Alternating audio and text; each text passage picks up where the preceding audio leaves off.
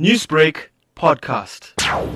The matter concerning the Morningside Ridge notices that went out first notice stopping people from burning incense, second notice which allegedly replaced the first notice retracting the burning of incense issue, but now cautioning people not to perform Havan, which is a religious ceremony performed by Hindus.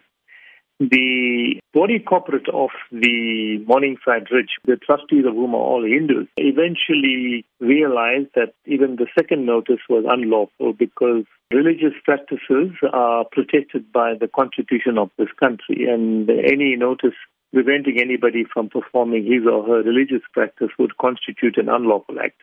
So they eventually agreed to retract both those notices and replace it with a very simple notice which simply pointed out to people that, you know, they had to live in harmony and that people are free to practice their religion, but they must do so uh, within the confines of their homes and also be mindful of the other people who are resident in the complex itself. Now, having had this resolution come together in the discussions, what does this speak about religious tolerance in South Africa, especially with this being Heritage Month? Well, it really annoyed the community that suddenly people were being prevented or were being asked to cease practicing their own uh, religion in the way in which they've been accustomed to doing all their lives. And more unfortunate is the fact that it comes in, during the month of the Heritage Month. People have got to realize that we have all lived in South Africa for such a long time. We've been here since 1860, practicing our culture and our religion without any interference from anybody. That is because we've been living together and been tolerant of all of us.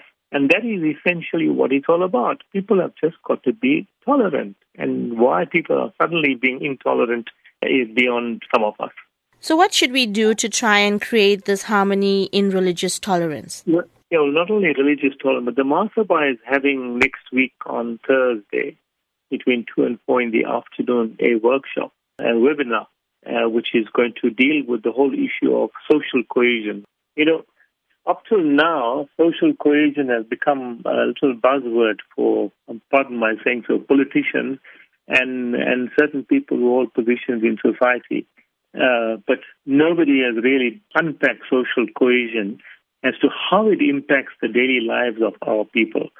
And uh, the recent instances of intolerance is a classic example of how an awareness of how social cohesion should apply in our daily lives would have clearly, in my view, avoided those situations.